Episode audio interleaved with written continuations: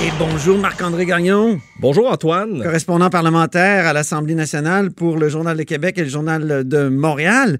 Euh, on va y aller tout de suite avec euh, ce qui s'est passé ce matin, c'est-à-dire que Dominique Anglade, la nouvelle chef du Parti libéral, est en train de mettre son cabinet fantôme à sa main. Et elle a fait vraiment, elle a brasser les cartes sérieusement. Exactement, alors qu'on entend parler d'une rumeur suggérant qu'il pourrait y avoir un remaniement ministériel du côté, du gouvernement, euh, du côté gouvernemental à l'automne, quoi qu'il y a certaines sources qui disent que c'est pas tout à fait exact, mais bon, du côté du Parti libéral, la nouvelle eu lieu. Euh, il a eu lieu.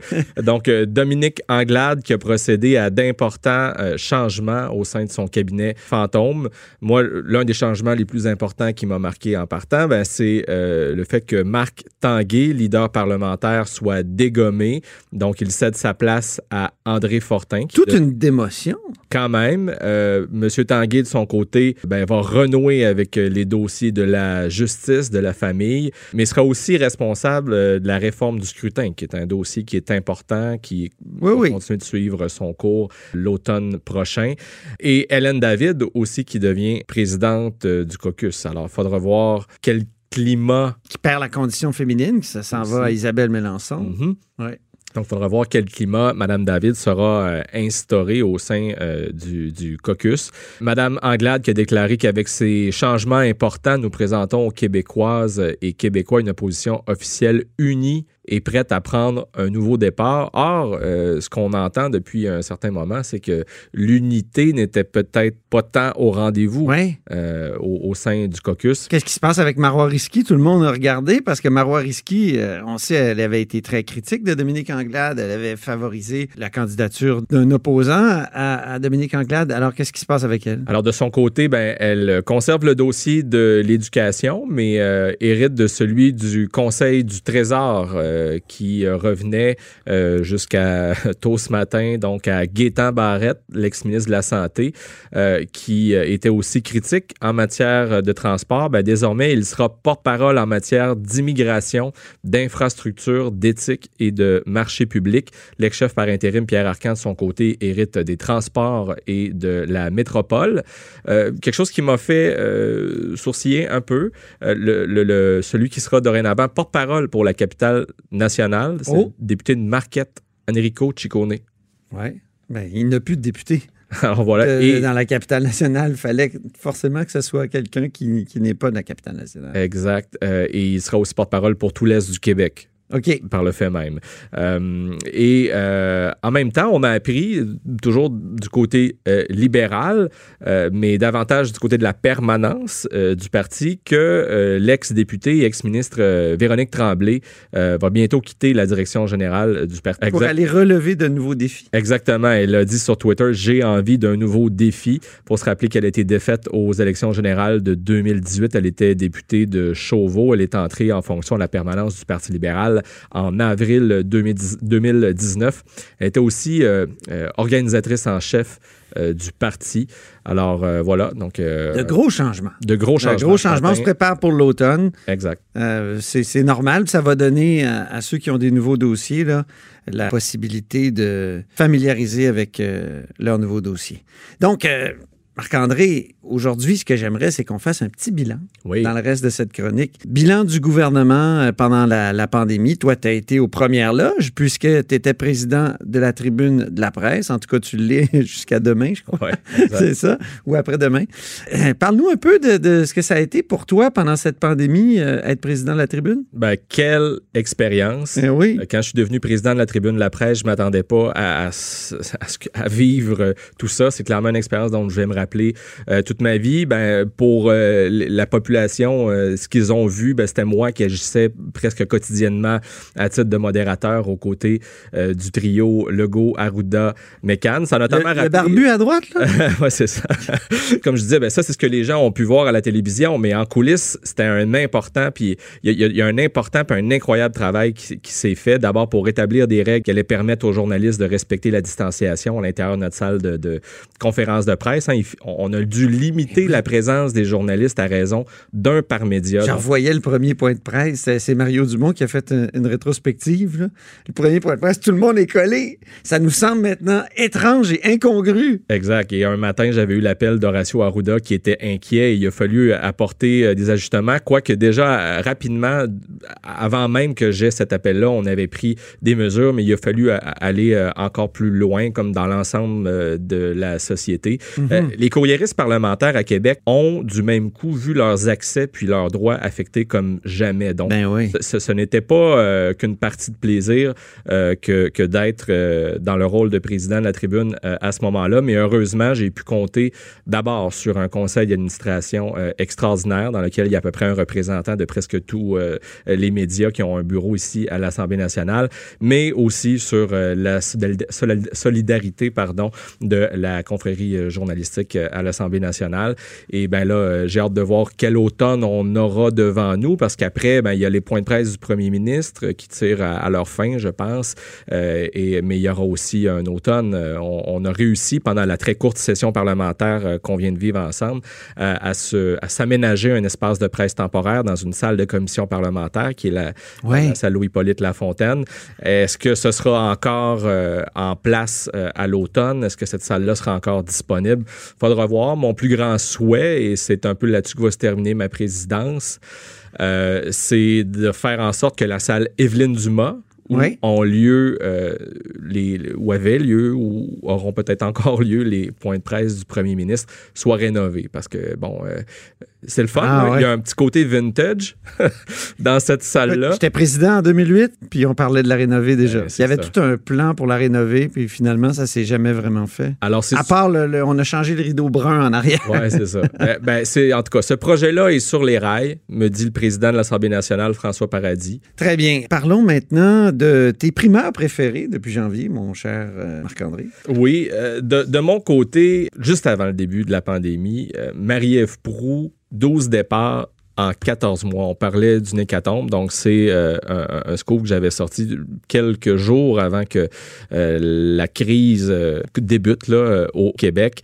Ça avait fait réagir pas mal, mais je pense que la ministre Marie-Ève Proux, disons, est une de ces personnes qui peut dire merci tristement à la pandémie parce qu'évidemment, tout ça est un peu euh, tombé dans l'oubli. Oui, c'est ça. C'est pas une ministre très connue, mais il y avait tout un roulement autour d'elle. Hein. Exact. Puis elle est quand même responsable de, bon, de, la, région euh, Chaudière-Appalaches. Quand il y a un roulement, ça veut dire qu'il y a une poigne de fer ou il y a en tout cas quelque chose qui dérange les gens qui travaillent avec elle. En, effet, et elle est aussi responsable de la Gaspésie. Donc, euh, elle, elle, est en lien avec de nombreux élus à travers tout l'est de la province qui ne sont pas, euh, qui n'a pas nécessairement toujours des bonnes relations non plus avec elle, de ce que j'entends. Alors, il faudra voir ce qui va arriver pour Marie-Ève Proux. En attendant, euh, tout récemment, on apprenait que euh, deux autres départs sont survenus au sein de son équipe.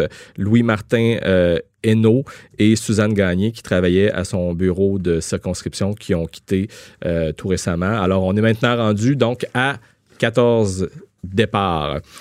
ça bouge autour de Mme Prou. Exact. Et il y a un mois à peu près, euh, ben, euh, je rapportais euh, que le ministère des Transports, pour stimuler la relance économique, injecterait 3,2 milliards de dollars dans nos routes en déroute. Oui. On a fait grand cas il y a un an dans les pages hey, eh, mon du journal. Et euh, c'est un peu la réponse que vient donner le ministre des Transports, François Bonnardel, euh, à tout ce dossier que l'on euh, avait savamment rédigé et sur lequel on a écrit pendant presque tout l'été ben dernier. Nos routes, on le sait, sont en piteux état. Il y a le Québec accuse un important retard d'investissement du côté de notre réseau routier. Alors cet été, ben, il faut s'attendre à un festival des cônes oranges plus euh, important que jamais. C'est déjà qui le festival dure depuis au moins dix ans. Exact, mais là, donc, il n'y aura pas de festival euh, d'été à Québec. Il n'y en aura pas, euh, il y aura pas non plus de. Mais le cône orange va se faire aller. Exactement. Alors, tout ça, ce sera, ce sera. On a une petite surprise, justement, jeudi. qui implique les transports et M. Bonardel. Donc, restez à l'écoute. Je, je, dis ça juste comme ça aux auditeurs de la haut sur la colline. Au passage, comme ça. Donc, c'était tes primeurs préférés depuis janvier. Dis-moi, un peu de prospective pour l'automne, déjà qu'on a parlé de, de, Dominique Anglade avec son, son nouveau cabinet fantôme? Oui, ben, et en même temps, ben, je faisais le parallèle avec cette rumeur d'un, remaniement ministériel du côté ah. gouvernemental. Est-ce qu'il y en aura un? Je pense que c'est, la première question que bien des gens vont se poser. Je pense que le premier ministre du Québec, François Legault, euh, aura de, de bonnes... Il l'a pas exclu, hein?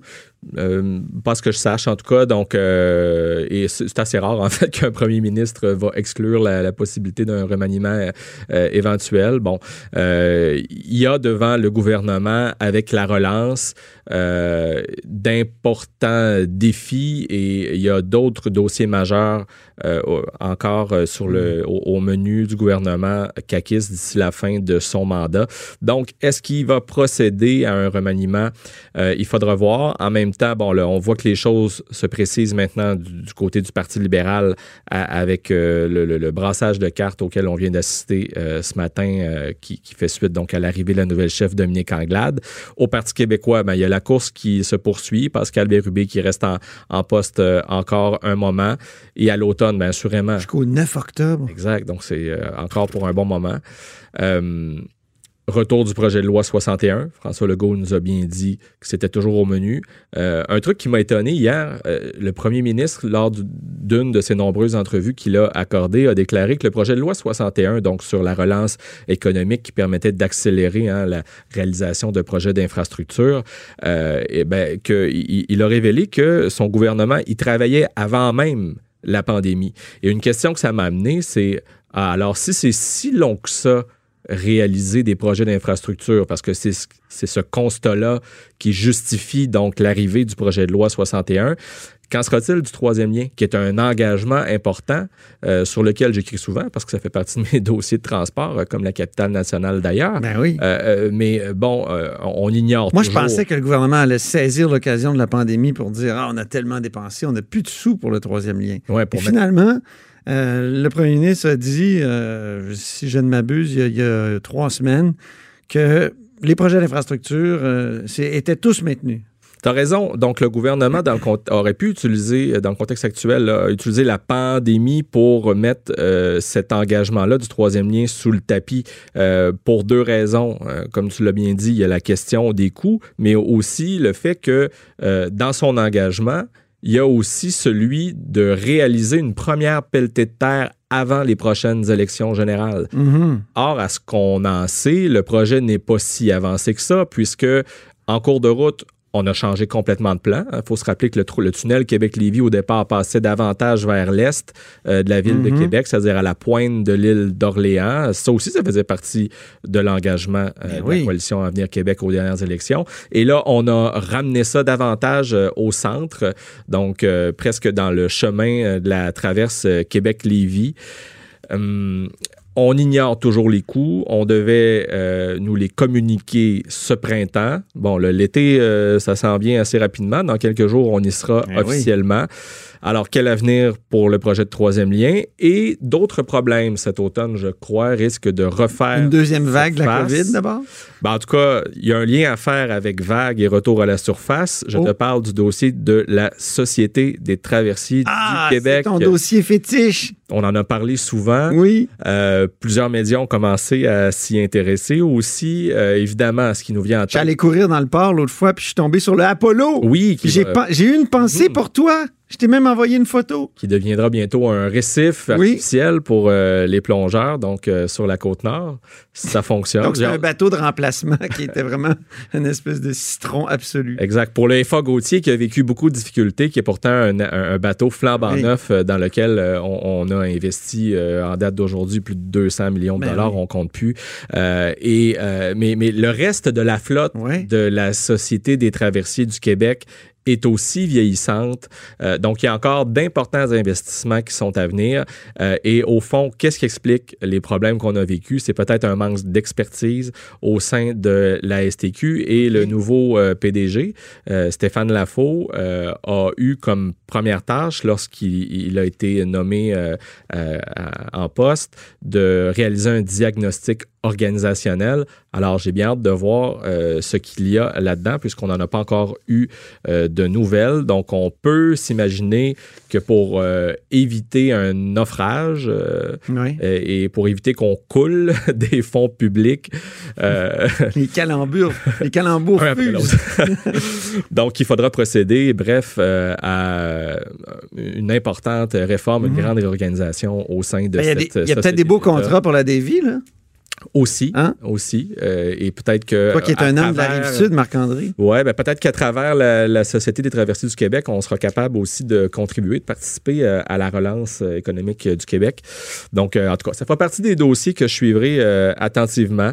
Tu viendras nous en parler à la hausse sur la colline cet automne. Merci infiniment, Marc-André Gagnon, pour ce bilan et cette prospective. Euh, puis, euh, ben, je te souhaite un très bel été. Ben, merci, hein? pareillement. Tout en paddleboard. Oui. Et en, et en course et aussi. en course, exactement. Salut, c'était Marc-André Gagnon, évidemment, qui est correspondant parlementaire à l'Assemblée nationale pour le Journal de Québec et le Journal de Montréal. Vous êtes à l'écoute de là-haut sur la colline.